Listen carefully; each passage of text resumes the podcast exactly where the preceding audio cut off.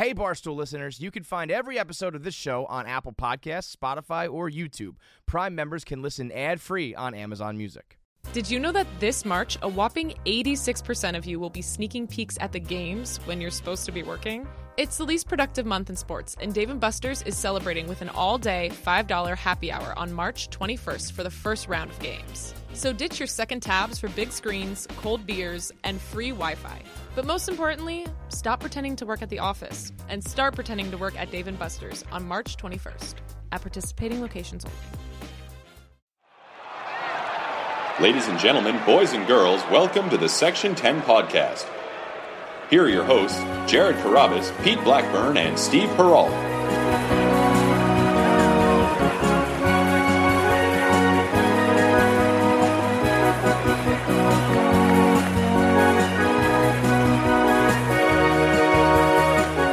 What's up, and welcome back to the Section ten Podcast, episode one twenty-one, presented by Barstool Sports. It is the home of your seventy-six and fifty-seven first-place Boston Red Sox. My name is Jared Carrabis, and I am a certified G and a bona fide stud, and you can't teach that.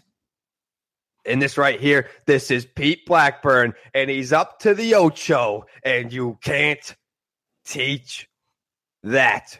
Bada boom. Realest guys in the room. Steve, how you doing? What up, what up? Section ten in the building. In the mother fucking building. I turned on C N N this morning. They were doing this big debate, and I'm not usually like a politics guy. And uh, the whole topic was centered around whether or not P D Platinum's was going to make it to eight episodes in a row.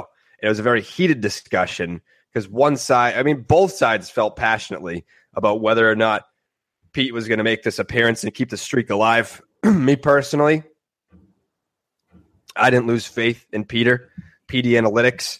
Um, I, I mean, there's always like that little bit of doubt whether or not he's going to be there, but eight straight episodes for P D Platinum's, a k a. P D Analytics, a k a. P D Pumpkins. Uh, it's we're getting close to double digits, which is uh, worth celebrating. My unemployment has hit a new low. This is I have to do the show eight times in a row.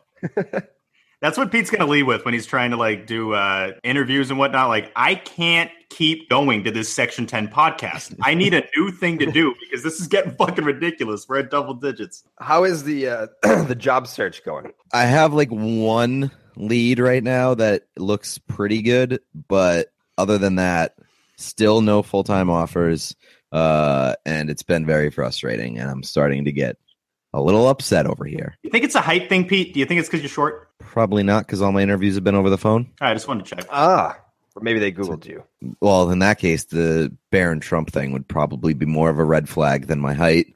Mm. Um, so just please don't Google me. It's Do you fine. Think that's part of it? I don't know. Hard to say. I mean, like, I, I don't think so, because I'm getting like I'm getting options. People are contacting me, and it's just not turning into like a, a offer that I want. Gotcha. And this, this lead that you speak of, would it require you to relocate? No.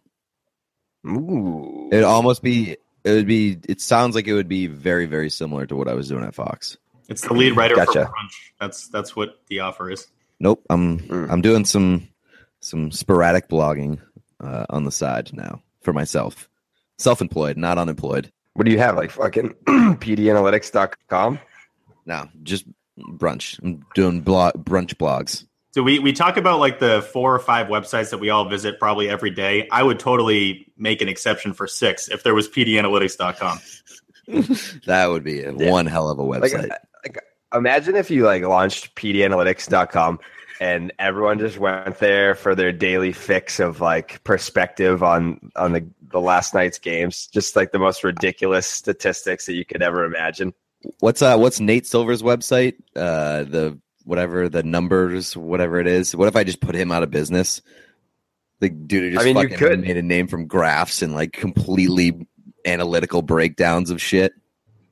I'm just P D Analytics was a hit. Like P D Analytics was a hit. He he was around for like two or three games, and I, I don't know if he's just trying to like draft up new statistics. Like that would be a total P D Analytics move to invent his own statistics to then use by himself. Like no one else can use them because they don't even understand them. Like that is vintage P D Analytics. Like a P D War or something like that. P D Metrics. Yeah, P War. P War. Yeah, there's there's B War, there's F War, and there's P War. Yeah, you should you should come up with a formula for P WAR and just be like, yeah, this. If you look at Mike Trout, his P WAR is actually better than it ever has been in any season, and he hasn't even played a full season yet. To the lab we go. Shout out to Hubbs. You are so fucking lucky, pal, because uh, if you're a Barstool fan, then you know in the office you have to deal with that dreaded eye in the sky. There is uh, security cameras, not even security cameras. They're just cameras meant to capture everything and anything in the office. And uh, you know, Monday morning, after the Red Sox get swept by the Orioles, I come in the office, and Hubbs has this fucking shit-eating grin on his face. And for those who don't know who Hubbs is, he's uh, he's the Yankee blogger for Barstool Sports. He's uh, I mean, J J is too, but Hubbs is uh, he's been blogging the Yankees a lot this year. Um, So I walk in, Hubbs got this fucking smirk on his face. And I'm like, what the fuck are you smirking about? Well, the Red Sox has got swept, and now the Yankees are only two and a half games back. Here come the Yankees. No, uh, the Yankees, I don't know if you checked the schedule, but the Yankees are playing the Cleveland Indians, who just so happen to be the best team in the American League. Good luck with that, because you also get Corey Kluber in that series, who's matched up against the Yankees ace, Luis Severino, uh, and the Red Sox get to go up to Toronto to play that shitbag Blue Jays team. So uh, I was like, you know, because we're talking about how the, the Red Sox are coming back to the Bronx. I was like, by the end of the weekend, you guys could be like fucking ten games out, pal. Like, I don't know what you're excited about. But, yeah, the Red Sox took a little fucking weekend off against the Orioles. It happens. But if you look at the larger sample here, which would be, you know, basically the month of August, they've been the best team in the American League, best team in the majors, really. That weekend series was an aberration, I believe. And, yeah, you don't want to get too excited over sweeping a Blue Jays team that's not very good. But that's what they're supposed. That's what good teams do. They take care of their business, and that's what they did with the Toronto Blue Jays. They fucking swept them, and now the Yankees are right back to where they were, which is five and a half games out of first place. And I wanted the, – the reason why I mentioned the eye in the sky at the Barstool office is because last night I was going to ask for the footage of me coming in on Monday morning and telling Hubbs, I don't know what you're getting excited about. The Yankees are about to get swept. The Red Sox are going to sweep the Blue Jays, and they're going to be five and a half games out in like two or three days. Apparently, um, the footage gets deleted after X amount of hours. It's like forty-eight hours or something like that. So I was pissed. Like he he survived by like a few hours. I would have went back, gotten that, and tweeted the shit out of it. Um, but now, if you're a Red Sox fan who freaked out over that sweep over the weekend, and you got the the doom and gloom fans being like, "That's it."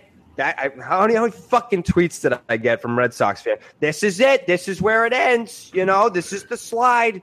twenty eleven. I don't know if you youngsters remember twenty eleven when the Red Sox took that lead in September. Here it comes again. No, that's not what is happening here. Uh, the Red Sox had a little bit of an off series against the Orioles, who are red hot right now, by the way. They, they were losing six to two on Wednesday against the Mariners, came back and won that game. They won seven straight.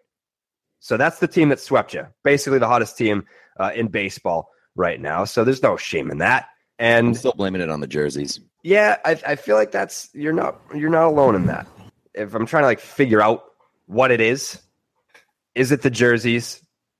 Were they just slumping? Did they underestimate the Baltimore Orioles in that series? Because if you look at their performance before that series and after that series, they've been world beaters. So I'm sitting here, I'm like, well, what the fuck happened? The only explanation that I can come up with is that this is this is just a fucking confusing process. Much like buying tickets online for sports and concerts, because that's been a confusing process right. for a long time. It's always been hard to find the best forever. deal for the what? I said forever. When has it ever not been a confusing process before SeatGeek? True, true, true, true chains. It's always been hard to find the best deal for that game or show that you want to go to, and none of those older ticket sites want to change that. But SeatGeek is different. They've come along, and they've created an amazing app and a website that makes it easier than ever for fans to buy and sell tickets. SeatGeek is always the first place that we go to when we're looking for tickets to a game or a concert. We have the SeatGeek apps on our phones. They're very easy to use. They're perfect. They're pretty, and they're awesome. Uh, everything about SeatGeek is designed to make life easier for sports and music fans. They do all the price comparisons for you. They search multiple ticket sites and ensure that you get the best possible deal. SeatGeek does all the work, and you save the time and money. SeatGeek wants to help you get the most bang for your buck. That's why every ticket on SeatGeek is given a grade based on value. You'll immediately see any underpriced seats and be able to find the best deals that fit your budget. Best part of all of this is that our listeners get an instant twenty dollars back on their first ticket purchase. So to get twenty dollars off your first ticket purchase, download the SeatGeek app, go to the settings tab, click add a promo code. That promo code is section ten, all one word, one zero at the end. SeatGeek will give you twenty bucks off your first ticket purchase. So download the SeatGeek app and enter promo code section ten today. Big coupon, bitch. So now, coming off this sweep of the Toronto Blue Jays, uh, the Yankees get swept by the Indians. Now, how do we feel about this Red Sox team? Like now, or I mean, were either of you concerned after the Baltimore series? Not really. I, I we should have been, right? Shouldn't the feeling have been like, no. uh-oh? Like, no, I'm just saying, no. like if you get swept that badly, and I understand the Orioles have now won seven in a row, so they're a pretty hot team. That series doesn't look as bad, but no, I. I concerned isn't the right word, but it definitely makes you lift an eyebrow and think, wow, this actually could be leading to something. But like you said, you're going into the Blue Jays series. Like you're, the only issue would have been Strowman, and he gets taken out of the game, and then you end up coming back and winning game one, and that was the issue. So just shit on him, Steve. We know that you want to do it. You fucking, you're the biggest Strowman hater in the world. No, I'm saying the only issue was Strowman because he's been pitching well. I can still call a spade a spade while hating a guy. And once he didn't get a win, they could sweep the series, and just so happens the Yankees also got swept. I mean, the weekend series was certainly embarrassing. I don't know if it was concerning. It was embarrassing just because of how badly they were swept. But, I mean, this team has been con- inconsistent all year long, so I don't know if it's like if you have one bad weekend, you're like, oh, shit, season's going down the tubes. Goodbye, A L East. No, I don't think it was like that level of concern, but, I mean, it was definitely a bad look. And thankfully, he bounced back from it. I'm sure that there are Red Sox fans that like went back and deleted their tweets from that weekend. Just being like, probably, oh, here comes the collapse. I can't believe I believed in this team. They only scored one run a game, basically, in that Orioles series. That was yeah, alarming. No, they stranded like a billion base runs. But like that shit happens, especially with this team. I just I wasn't surprised when I saw it. It's just it's that's what they do sometimes. But then they get hot again. It just that's. That's been the formula all year long. I got a weird take. I feel like September is going to be not the Red Sox versus the Yankees in the A L East. It's going to be the Red Sox versus twenty eleven. The amount of times that we're going to hear twenty eleven and, oh, could this be a rerun of twenty eleven? I feel like that's going to be the hot take for the next month. Ideally, the Red Sox can just win three out of four in New York, so we don't really have to worry about that. And they'd have, what, a six-and-a-half game lead if that were the case? So six or seven and a half. Yeah. So like if you can get out of New York at the worst with a split, then they'd have fi- a five and a half game lead with twenty-five left to play. You'd be in a really good position to win the division at that point. Yeah. Look at the schedule in September. They have uh, these. They have the four game series, but three of them are in September for uh, against the Yankees in the Bronx. Then the Blue Jays, then the Rays, then the A's, then the Rays. You got three with Baltimore, three with the shitty Reds, three more with Toronto, and then you finish the season against uh, Houston for, I believe, four. Yeah, four. So one game bleeds into October. Uh, but that is a really fucking easy schedule for the month of September. And I haven't looked at the Yankee schedule, but um, that was another Can't thing that I was thinking of. It's like, all right, cool. They're fucking they're two and a half back. Cool. Like you're still not going to win the division. And then this happens and it's like, you're definitely not going to win the division. And that's why uh, I was getting shit for um, when Betances threw at McCann and Gary Sanchez was like throwing the cheap shots in the pile. I was like, yeah, that's really dumb of you guys to get your players, your, your best players suspended during a wild card race. And then the Yankee fans are like, it's a division race, pal. It's a division race. And no, no, it's not. And it never was. It never was. This was the Red Sox division from day one. Uh, there was no question whether or not the Red Sox were the best team in this division. Yes, the Yankees had a little bit of a run in June. Or no, it was like May. It was like May. They had like a good month uh, where they, you know, people looking at this team like, wow, this could be a this could be a preview of the A L C S over here. The Yankees. Yeah. No. No, not happening. Uh, the Red Sox are the better team. They have been all along. I just want to point out that I was the only one in the uh, preseason predictions that said it would be the Red Sox and Yankees finishing one two on the uh, really ballsy move on the A L. No, because no, no, no, Steven. No, a lot of people were high on the Blue Jays. The Blue Jays were supposed to fucking. We were. Everyone was high on everyone. I don't think we really knew what the division was going to be. But so it, when you don't know what the division is, going Red Sox Yankees, we're we're going to applaud you, Petey, for that.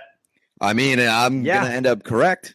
Maybe right. the and Orioles could end up in second. People were saying that the Yankees were going to be this good. People th- people were saying that the Yankees were going to be contenders. I mean, they they thought, you know, this is not going to be a team that finishes under five hundred. They could be around like eighty-five wins or something like that. And I think a lot of people expected Toronto to finish in second place. I think that they expected Toronto to once again, you know, bounce back from Uh, a very poor September, but that was a team that almost, if if the Blue Jays didn't shit the bed entirely in the month of September, the Red Sox would not have won the division. We don't even know what would have happened postseason wise. Um, but a lot of things are different if, if that September doesn't go the way that it did. And I don't think that there was any reason other than losing Edwin Encarnacion, but they replaced him with Kendry Morales, who had a really good year last year. So I, I don't know. I didn't really expect Toronto to be as bad as they've been this year. I think the biggest shock is Toronto, but like the Orioles could still pass the Yankees. I don't think anyone in the A L East has been overly impressive outside the Red Sox, and even the Red Sox have had a lot of a lot of flaws. So the division altogether is not really that strong, and the Red Sox have benefited from that, as you see with the series in Toronto, and they're going to keep benefiting from that with a pretty weak schedule in in September. Ton of those games at home, too. That's big. I, like two-thirds of those games are at home after this Yankees series. Yeah, the Red Sox definitely have a nice little uh, comfy schedule here.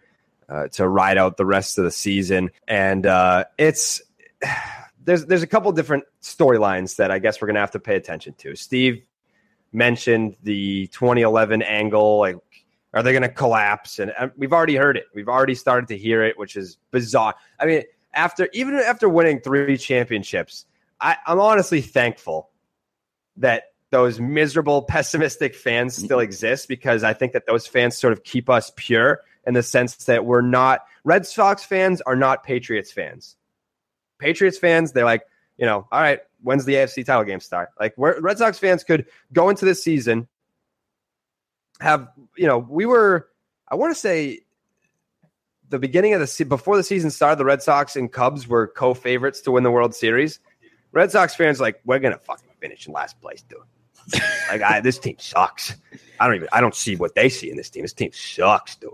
Fucking three World Series in the last fifteen years, and fans of this team still expect the worst when it comes to the Red Sox. Yeah. Well, that that's just like beaten into our brains over decades right. and decades and decades. Well, even after twenty thirteen, of, they're like, oh, it's it's it's the marathon. It was the perfect setup. That's why they won. It's like, you're not winning a World Series because of the marathon tragedy, but people yeah. were just saying that's why. It didn't it didn't it's it certainly didn't hurt, but it played that into was a good it. Red Sox team. Yeah, definitely played into it. Uh, but I, I almost, I, I, I do, it's not even almost, I do appreciate those pessimistic Red Sox fans that still think that they get swept one series against Baltimore and that this is just the end of the world. The se- the season's over. Honestly, I wish there were more of them. Like, I wish that I could go to Fenway and be surrounded by people who are just like fucking pissed off all the time, being like, what the fuck? You fuck, fucking Hanley, you suck. Come up with a big R B I. Pull like, him, Farrell. Like, pull him. That, that was yeah, like, even at Farrell, like, when I go to Fenway, I don't get any of that. I don't know if it's because where I sit or whatever, but like, when I was a kid, I used to be around the most miserable fucks at Fenway, and it was hilarious. It was a much more entertaining experience. I miss that. I want those people fucking screaming. Now it's just like drunk college girls being like, let's take a selfie and get the green monster in Benny! It. And, and, oh, Benny, I love you. You got the best ass. Wait, no, that's so handsome. That's Benny. me. That's that's me. That's not the college girls. It's true. Yeah, there's uh, there's definitely been a him. shift in in the crowds that show up to Fenway Park. Um, but on Twitter, you know, there you can just say right there that there's a uh, there's definitely a community of Red Sox fans who still think that every game they're going to lose and that John Farrell needs to be fired and uh, you know, every player on the team is the worst player in the league and everyone needs to be released or designated for assignment or traded. And that's just, I don't know, I, we need those people. We need those people for our, for the sake of our reputation as fans to um, not become Patriots fans, which isn't a knock on Patriots fans. I myself am a Patriots fan. I just, it's fun to be, a, it's fun as a, as a, you know, Red Sox fan first. It's fun to live in the fantasy world of being a Patriots fan where you just literally know that you're going to be in the A F C title game every year. Yeah. Whereas if you're a Red Sox fan, it's like you could come into the season having the Vegas odds say that you're the best team. You're going to make it to the World Series and be like, I don't fucking believe you. I don't. Being a Patriots fan is literally like living in a sports fantasy land. Like that is not supposed that is not how being a sports fan is supposed to be. You're not supposed to go into the first week being like, let's just get this over with and go to the fucking a- let's go to the Super Bowl. Let's just fucking fast forward. Like Julian Edelman gets hurt. Doesn't fucking matter. We're fine. It's, it's just our best receiver who's caught fucking like a hundred balls over the past five years. Nah, it's we'll, we'll, it'll be fine. Like, yeah, don't worry about it. The Patriots, like, they traded fucking Jamie Collins last year, got almost nothing for him. We're like, eh, it's fine. Trust Bill, whatever. It is the most bizarre fucking experience as a, as a sports fan because that's not how it's supposed to be. And do you know how cocky it is that the last two years we've gone to winter weekend, we've factored in what time the A F C Championship game is going to be that Sunday? We're both like, oh, well, okay, they alter it normally with the N F C Championship, so we're going to have to get home earlier on that Sunday to watch them beat whoever they're playing. That is ridiculous. Yeah, months in advance. Is, we're, we're mapping this out in, like, November, and it's not until fucking, like, January. Sometimes like, like October. Well, we got to get on the tickets now because they'll they'll they'll book up all the hotels. So we want to get on this a couple months in advance. So we got to figure out when the A F C title game is going to be because obviously we don't want to miss that. But and and that's just that's the life of a Patriots fan, and it's it's definitely not similar to Red Sox fans because, like I said, you could have a team that is favored to win the World Series and still be talking about firing your, like, imagine like fire Bill Belichick discussions on Twitter or on sports radio in, in the middle of a season where you're favored to win the Super Bowl. Is there any doubt though that like the Patriots are in for like a thirty year shitstorm? Oh, they're going to suck. Yeah. They're going to be the worst team in the goddamn world for the longest period Probably of time. Probably the rest of our we lives. All de- we all deserve it. Probably the rest of our lives. Yeah. No, we're, we're due. I wouldn't even care at that point. No, definitely like I, not. I got the Patriots championships at a point in my life where I could really, really appreciate them, yeah, appreciate them, and, and like it, reap the benefits of what comes from a championship. Dude, shout out to all those people that died in like two thousand. Oh man, all those Boston sports yeah. fans, like respect. That uh, that's yeah. tough. You missed Pour it. One out. That is that's tough. How do you? Ah, oh, man, imagine just like rooting for all four sports teams. Well, I mean, they obviously got the Celtics run, and they got the Bruins in the seventies. Uh, but to just miss this little run here from two thousand one until now, that sucks. That sucks. That is not cool. Uh, I mean, we're basically the perfect age for that. Yeah. Like we're yeah. like, I'm twenty-eight. So the first championship, I was in seventh grade. Like I was old enough to go to the parade and see some titties and enjoy like a championship parade. And then like, I remember the, the two thousand four Red Sox parade, like they were, uh, it was raining out and we were trying to do, like, we followed the duck boats. Like we didn't like stay in one spot. We like followed the entire parade and just like walked throughout the entire city of Boston. Um, and then like the Patriots parades, I'm glad that, I'm glad that they didn't know what to do in the beginning because those were, it was like fucking Woodstock with no music. That those, those were the first two Patriots parades. It was Woodstock with no music, and they the city finally figured out they're like, uh, I, I'm, I'm sure they're going to keep winning championships around here, so we, we can't just be hosting a fucking fuck fest in the middle of City Hall Plaza every year. We can't be doing that. I mean, they, it's almost like they almost have a two down now Like when the duck boats come around, it's like, okay, like let's get these duck boats through here. Come on through. Here we go. Show your trophy, wave, smile, kiss some babies, and get out. That's kind of what you know what it is. You know what it is. They just leave up the barriers all year long. Like, yeah, we're, we're just gonna be here next year. So we'll just fucking leave the parade route out. Uh, it's it's uh, it's been quite a run. It's been quite a run, and uh, that's it's you know, but that's why I appreciate these Red Sox fans who are still like this despite the run that this city has been on. Because if you can win a championship like once every fucking fifteen months or whatever it is, that's special, you know, to to keep that negativity harnessed inside of you no matter what. That takes a special kind of pessimist. So shout out to you guys. Uh, but Hanley Ramirez, we talked about this, I think it was back in June maybe, where uh, – I think it was like reporters brought it to his attention that he was not hitting well against lefties, but he normally has in his career, and his numbers overall weren't very good. And then for the next two weeks, he hit like six seventy-five against lefties, hit like three or four home runs against lefties and like eight at bats. And obviously that didn't keep up. And now here we are with Hanley Ramirez, and tomorrow is September first. And with Hanley, there's I, I was still, I was talking about this on the last show about Tim Neverett basically saying, well, there's there's still time for Hanley to turn this season around. And if they can get Hanley to turn this season around, that'll be a big boost for the middle of the order for the Boston Red Sox. And I was like, well, Tim, the funny thing about that is there's there's really not enough time, because he's he's obviously improved over like the last two or three games when he got moved down in the order. But going into the Toronto series, Hanley Ramirez uh, was moved down to seventh in the order, and then has since, I think he went two for four the first night, and then he hit two, he hit two home runs in the next two games. So he responds when you bring things to his attention. It's like, I, it's, it's, it, it's so maddening to know that if Hanley is just, if you just, ignite him uh, for like a quick set. It doesn't even take a lot of effort. Just moving him from fourth to seventh. Oh, I'm going to try now. All right, cool. That'd be great if you could try, because at the time I wasn't panicking, but yeah, the Yankees were gaining ground, and it would help if we had a fucking guy who could drive in runs, because the Red Sox stranded God knows how many runners in that Orioles series.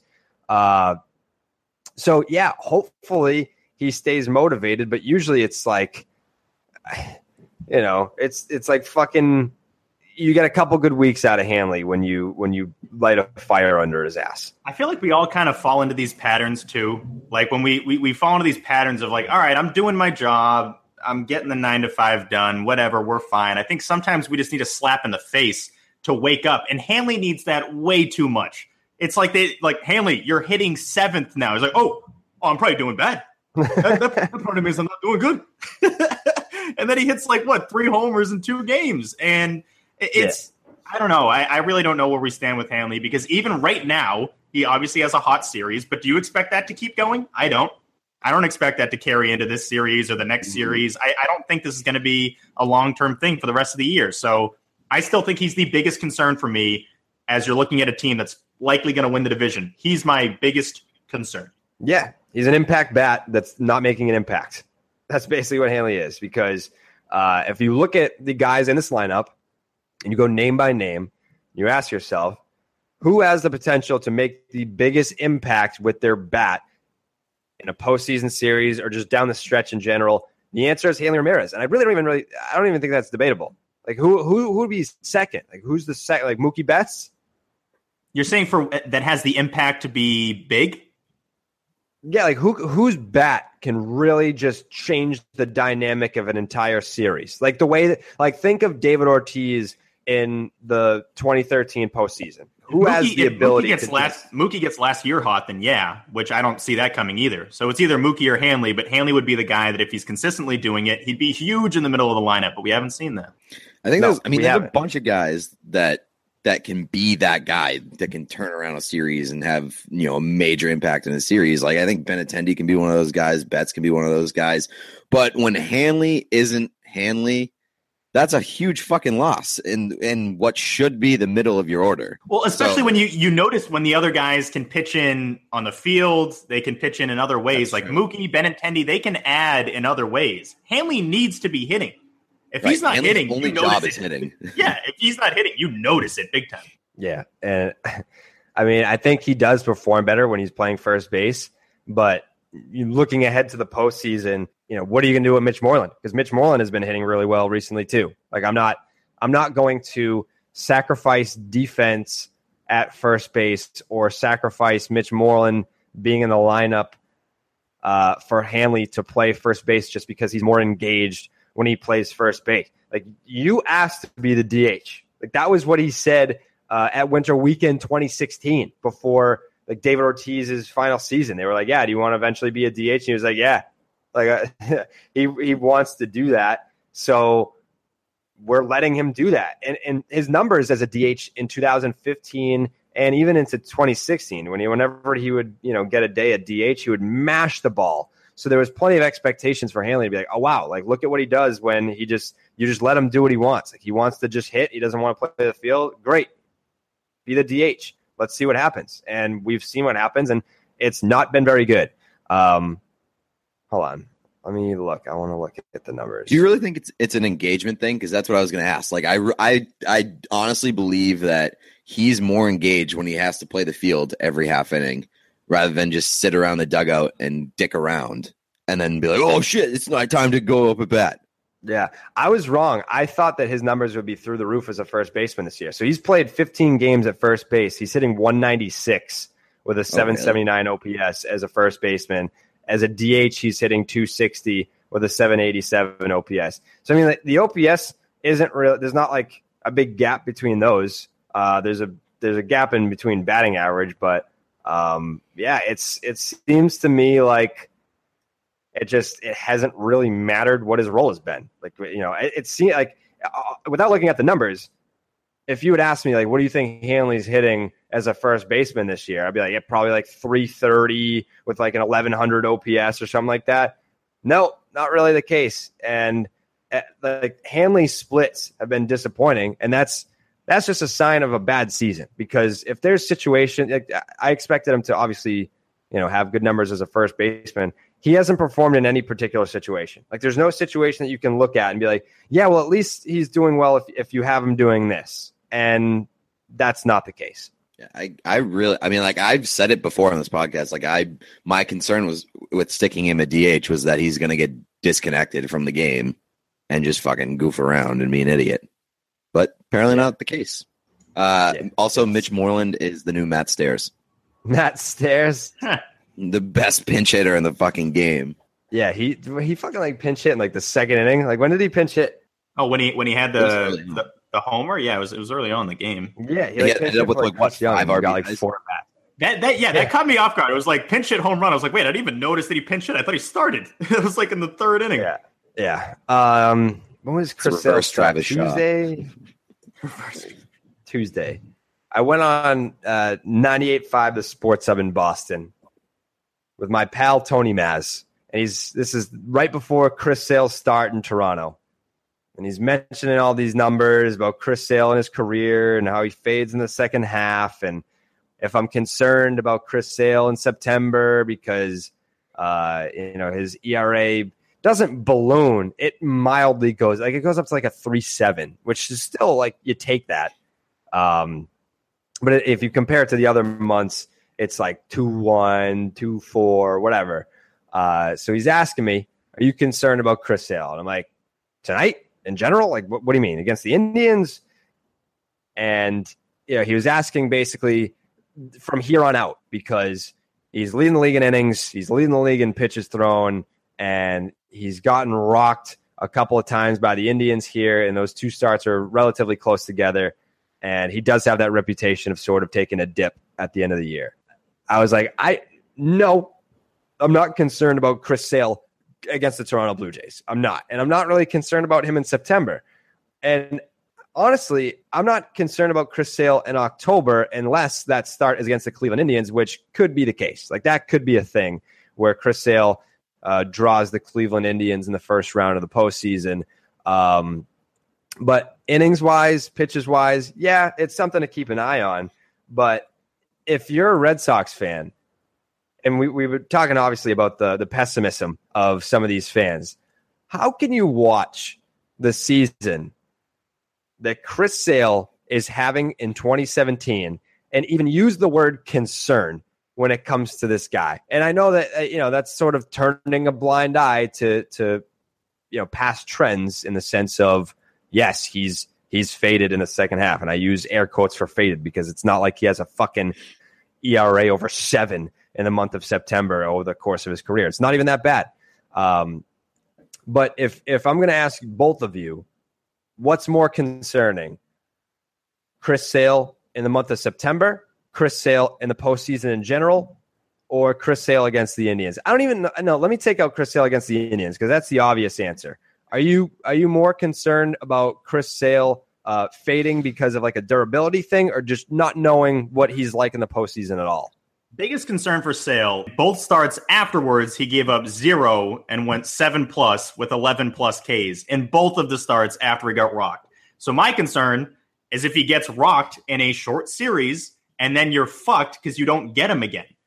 Ideally, they would be in a situation where they're at least getting to game four in the A L D S. Let's not have a rerun of last year. But my biggest concern is that he only gets like one crack at it. And in the second one, it might be a tight situation where they have to pull him earlier than they would in a regular season game. So he needs to get off on a good a good start. I don't know if it's going to be against the Indians, uh, if it's going to be against the wild card team. Who knows? The Sox would still be the best team in the American League at the end of all of this. But that's my biggest concern. Well, is that down to third?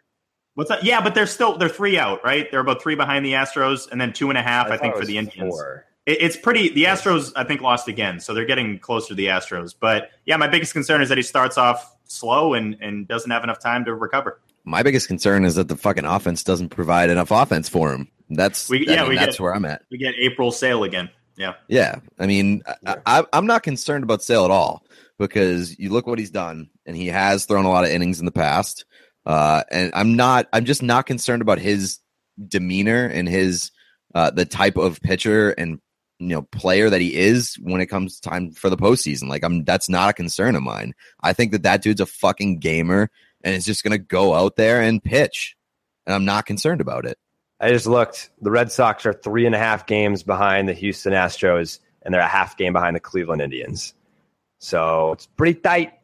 That could be pretty a race. Tight. That could the be Cleveland a race. Indians, by the way, that's gonna be have, a race. The Indians have also won seven straight, along with Baltimore. So yes, the Red Sox have won three straight. The Indians have won three, uh, seven straight, and the Orioles have won seven straight. Astros have lost. Four out of their no, they've lost six out of their last ten games. So uh, we talked about this on Starting Nine that also drops Thursday. Um, we were talking about who in the American League is going to finish with the the most wins, the best record. Who, who do you think is going to finish with the best record in the American League? I would say the Indians. If I had, if I was a, if I was a betting man.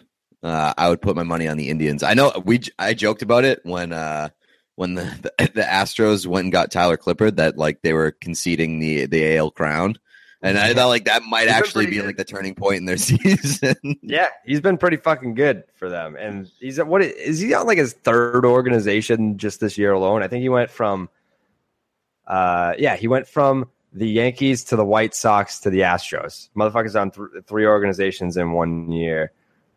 Uh, but yeah, I think Houston is definitely trending downwards, and you know the Red Sox and the Indians are pretty evenly matched. Although I'd still give the edge to Cleveland, especially if their guys are healthy. And they've had the right. biggest factor for the Indians is Andrew Miller.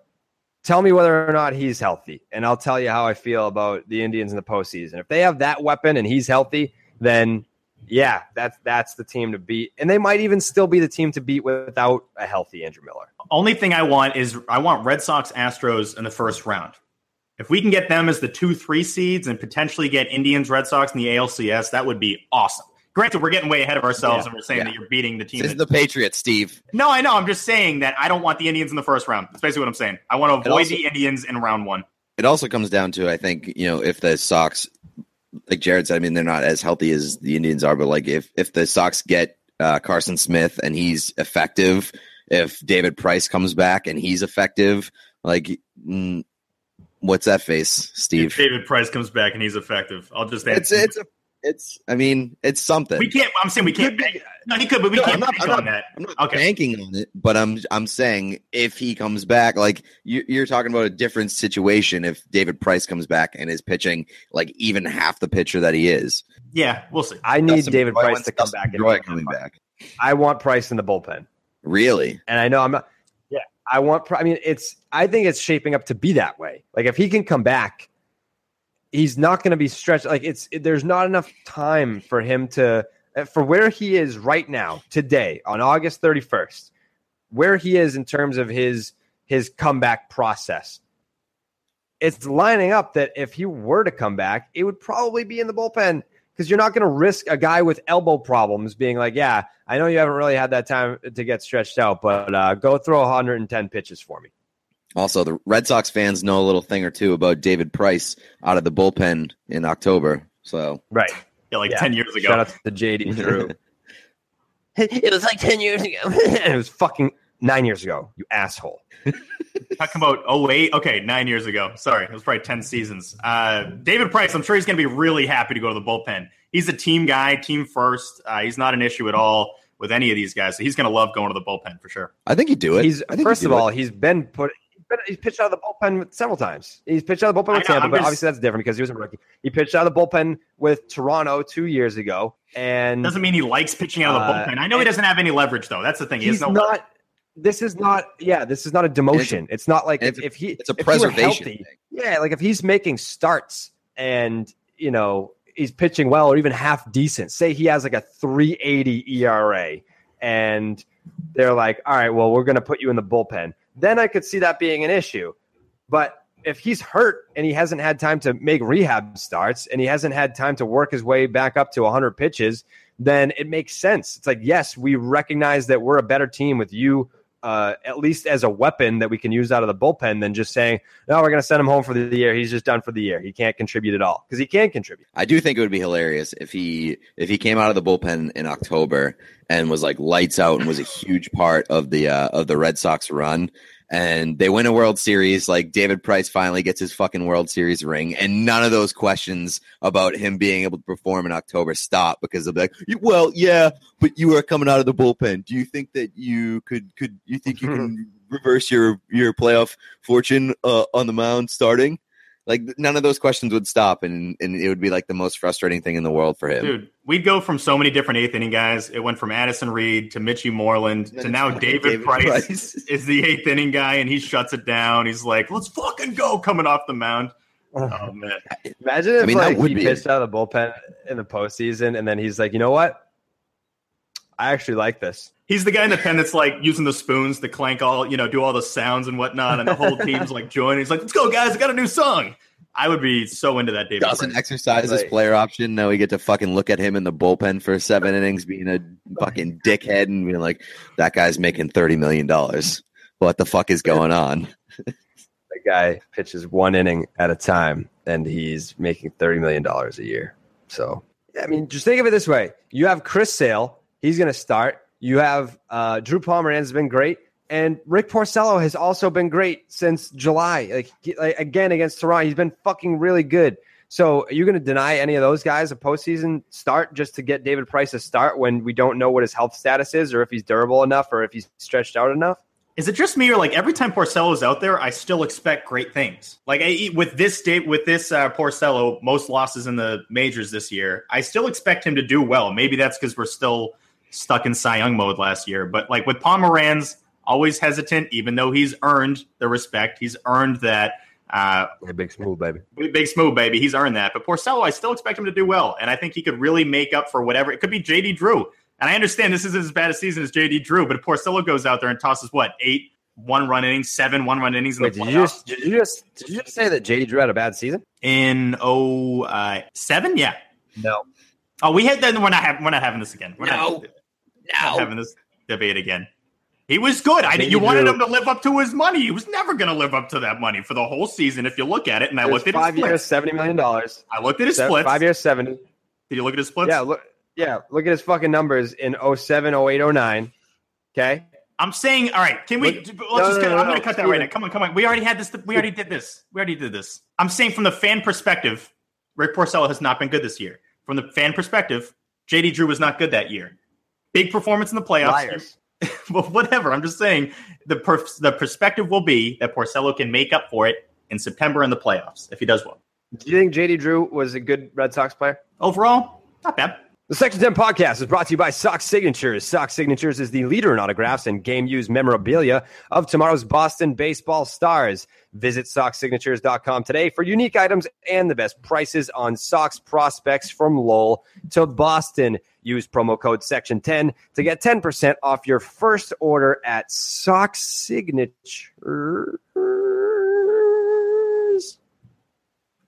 dot com.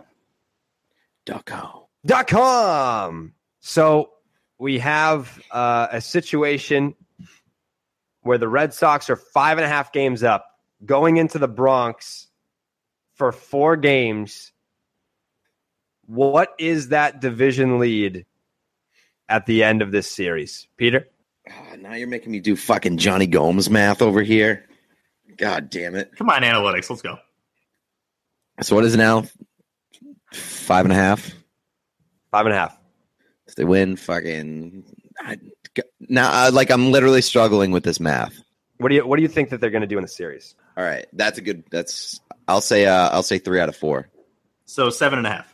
Three out of four would be what? Seven and a half? Yeah. No. Yeah. Yeah. See, it's not. It. It's not easy. Think about it. If you, if you won the first three games, you would have picked up three games. Then you lose the last one. That's right. Picked up two games. That's That's two games. That's Steve, Stevie analytics right there. Yeah. Well, when you when you say it like that, the, the math is pretty easy, but it's not easy in my it's head. Definitely not a confusing process. I got five and a half. I think it stays the same. They might have a disappointing loss and and kind of leave New York thinking, well, at least it's five and a half with twenty-five to go, and we should be cruising towards a division title. I am going to say they're leaving New York eight and a half games up, pal. This fucking thing's over. I said it once, I'll say it a million times. I come in the office Monday morning, I look at Hubbs, and he's smiling, and he's sitting there, he's like, and I was like, Hubbs, shut the fuck up, pal. What the fuck are you smiling for, knowing that by the end of this week, you are going to be eight and a half games out of first place, pal? Are you talking sweep? Because I'm that saying, would be nine and a half. So I'm looking at Hubbs, and I'm like, at the end of the week, you're going to be nine and a half games out of first place, pal. Nine and a half, which is what I said originally. Nine and a half games out of first place, which, by the way, with one month to go, this ain't two thousand eleven. Nine and a half game lead in the month of September. Means pick out a fucking three X wildcard shirt and send it to your boy J J. I did. You ain't I, winning no division. I did enjoy the uh, the the J J tweet uh, callback by you, Jared, when he said that he took a picture of the fucking yeah. mirror, saying objects in uh, objects in mirror closer than they appear, and you just did fucking yeah, crying, laughing faces. Yeah. Yeah, that was, uh, I mean, that's why, so I looked at it from a roles reverse thing where uh, if if I were, if the Red Sox were like five and a half games out and they got within two and a half games, I wouldn't start like blogging about, you know, we're coming for you.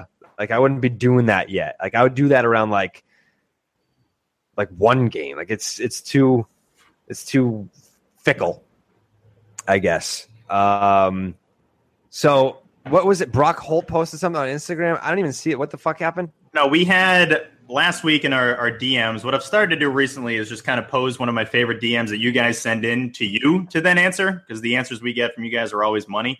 And the Edelman one, which Red Sox player could replace Julian Edelman or would be best replacing Julian Edelman on the Patriots this season, got a lot of good reactions. And we posted a Photoshop of Brock Holt's face on a Julian Edelman body with the jersey and everything. And the reactions were really good in terms of like who they thought should fill in. A lot of Holt reactions. We got Benintendi, Mookie Betts, J B J.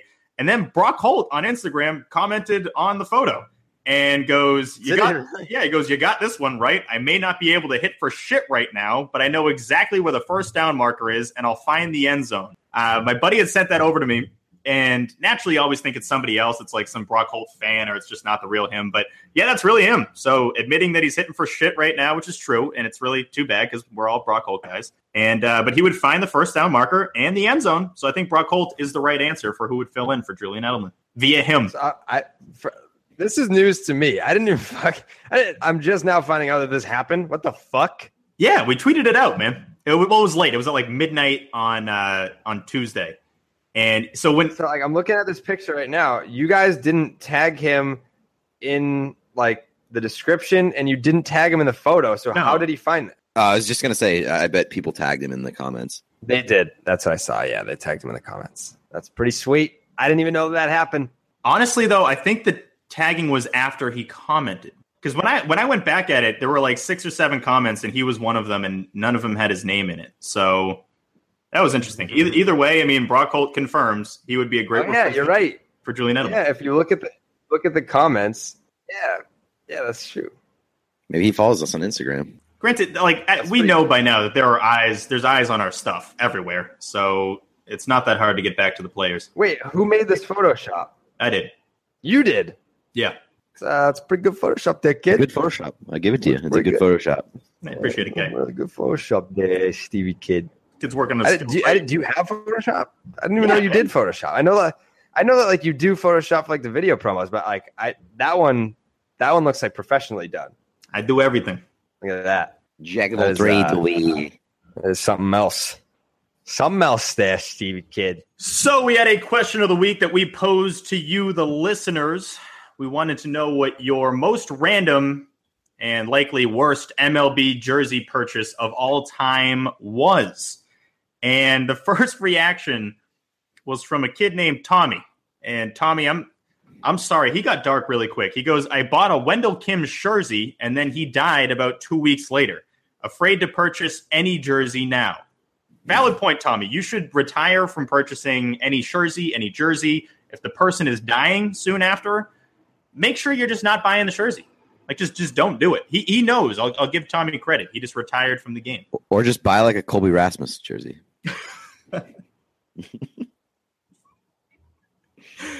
That's pretty good. That was pretty dark. It's mean. uh, we got a couple others here. We got Will. Well, we got we got eighty replies. I'll pick out the best ones here. Will Middlebrooks. I mean, that's a, that's a tough one, man.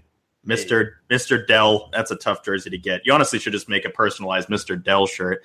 Uh, Pete Rose on the Expos. That doesn't seem that bad. That seems what? Kind of, that seems like a cool jersey. That's, a, that's like such an oddity that it's kind of a cool jersey.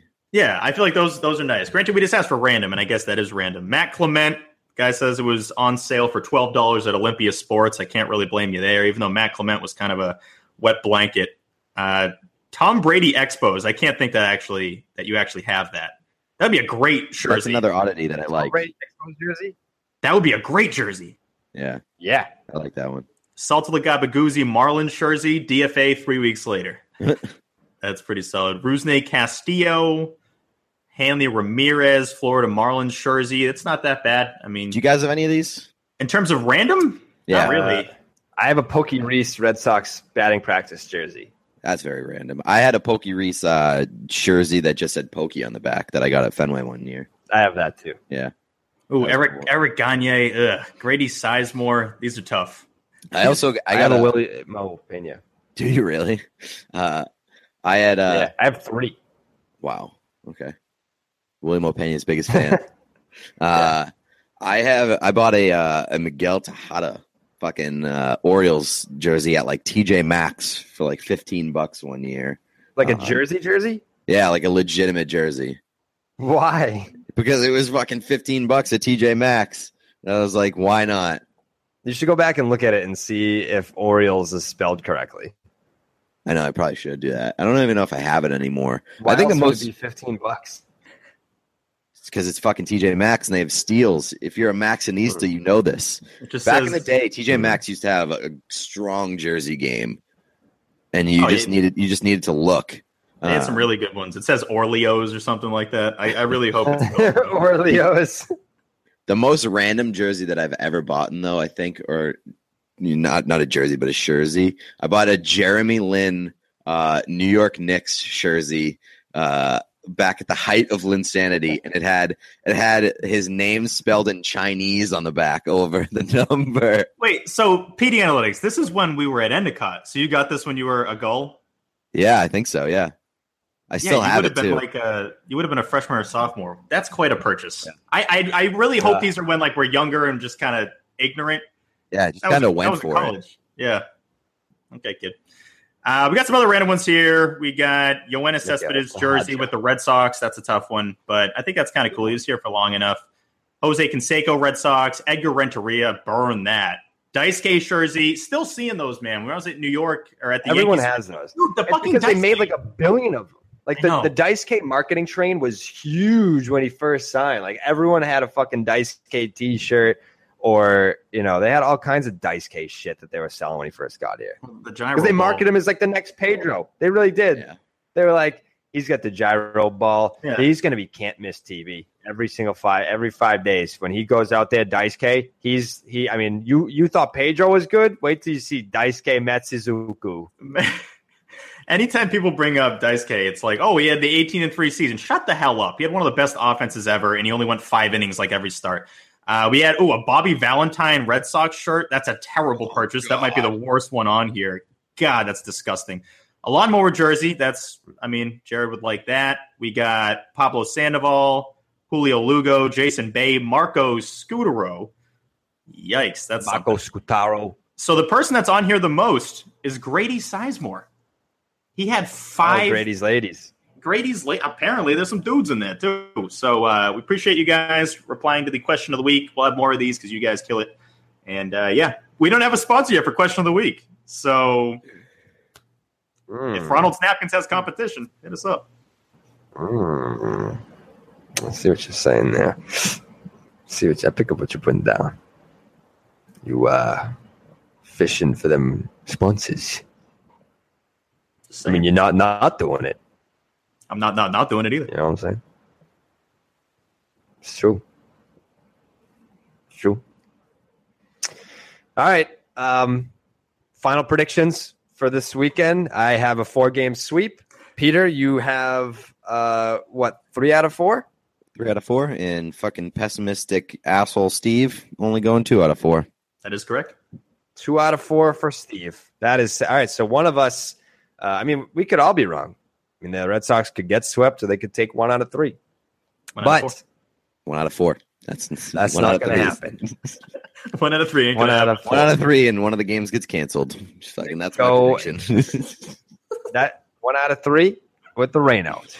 Uh, so that's when we, the next time that we join each other here on Tuesday. We're going to have a pretty good idea of uh, where the season's going from here. Peter, uh, you have a question? Uh, it's fucking stupid that this is the last time that we meet the Yankees this season. It's fucking too early. I think that it should be like a base. It should be an annual tradition that the Sox either close out against the Yankees or get them in like the last well, few weeks of the season. Think about the other rivalries. You got Ohio State, Michigan. They end the year every time. Duke, North Carolina. They end the year every time. I know I'm talking about colleges here, but like, why can't the Red Sox and Yankees end the season against each other every year? It's, I don't even think that they have to end it again, or at least like they said, within the last two weeks. Well, like the yeah. last week. There's no reason why not when you have a lot of A L East matchups. Last week. Come on. Yeah, the Red Sox fucking finished the season against the Astros. It's yeah, like they, they, their last off a series against going the Red. Out with a fucking whimper. Yeah. yeah, they have their last three series of the season.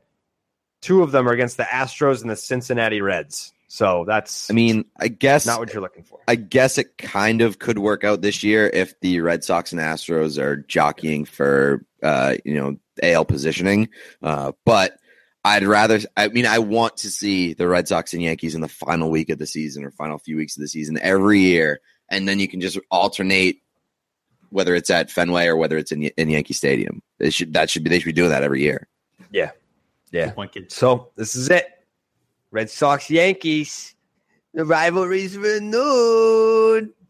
Got to tune in. Remember nineteen fucking fucking seventy-eight. Remember?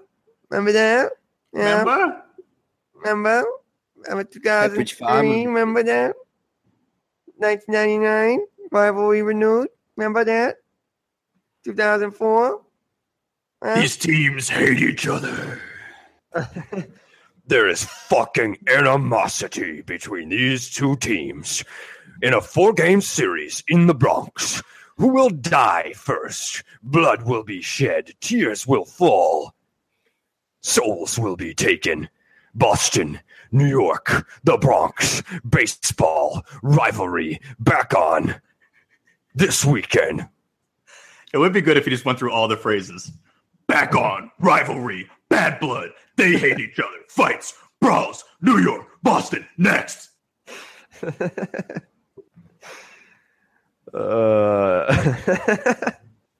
Don't miss it.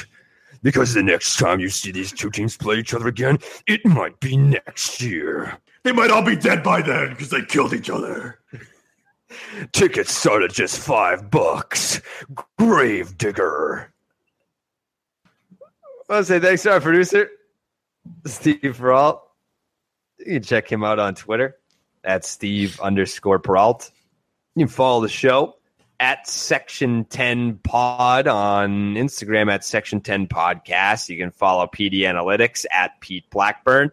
The archive for the Section ten Podcast can be found at section ten podcast dot com. Subscribe on iTunes.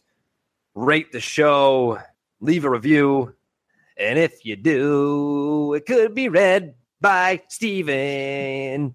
Here it is, review of the week, coming in from Glanny. Glanny sixty-nine. Headline is, can't teach that. Polluting young Sox fans' minds one episode at a time, these guys really know how to put a podcast together. Whether it's recurring guest P D Analytics providing hard-hitting facts that enlighten the listener, Steve coming up with innovative nicknames that really stick with the fans, or Jared defending himself, striking out in more ways than one. This is a great listen. And oh yeah, boobies. Nice. Great review there, Glanny.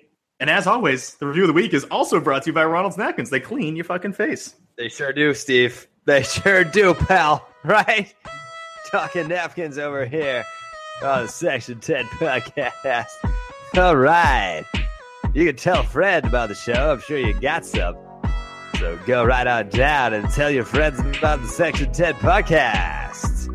Maybe if you got some Red Sox fan friends, say, hey, you ever heard of the Section ten Podcast? Probably not, right? Okay. You go on iTunes. You got to subscribe. And then you can listen to all the episodes. I got one hundred twenty-one of them. And I hope you like them. And that's how you tell a friend. You can check out our sponsor, Sox Signatures, at uh, sox signatures dot com. Use the promo code Section ten. You get ten percent off your first order at sox signatures dot com. Also, you got to download the SeatGeek app there, kid. You use the promo code Section ten, and you get twenty dollars off your first purchase. Go in to buy some tickets. Use that promo code. Next thing you know, you don't even have to pay an extra twenty dollars. That's right there back in your pocket. So on behalf of uh, Steve and uh, Peter, this is Jared. I'm signing off right now, just saying, well, I, I wouldn't want to cuff you.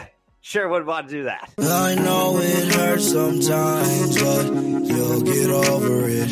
Yeah. You'll find another life to live.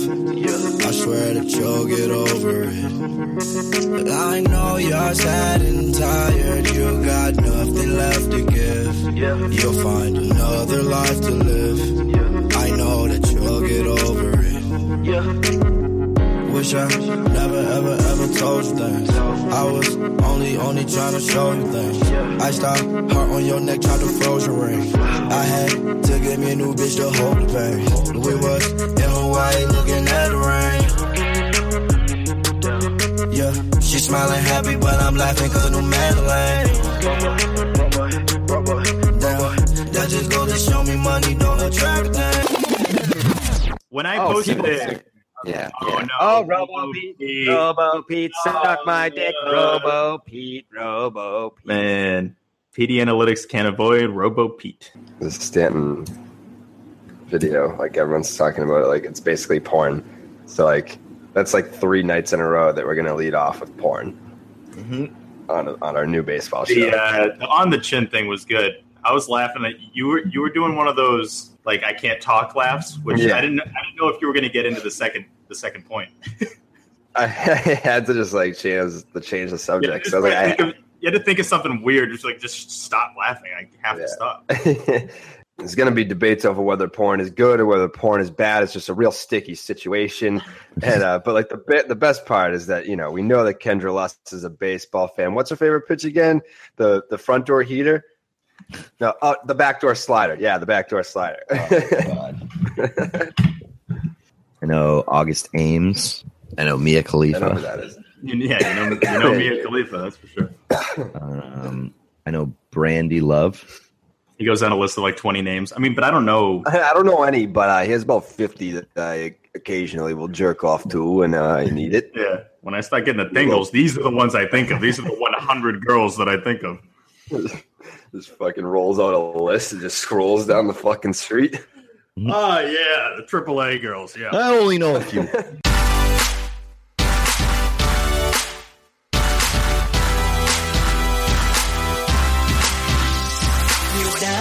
So beautiful, but a line so unusual. Words can't define. Been running through my mind all day. day I'm day. So happy you're mine. So beautiful, top of the line, so unusual. Now I think it's time. Hey, shawty, I hope you don't take this the wrong way, girl. You look better with the lights, better with the lights.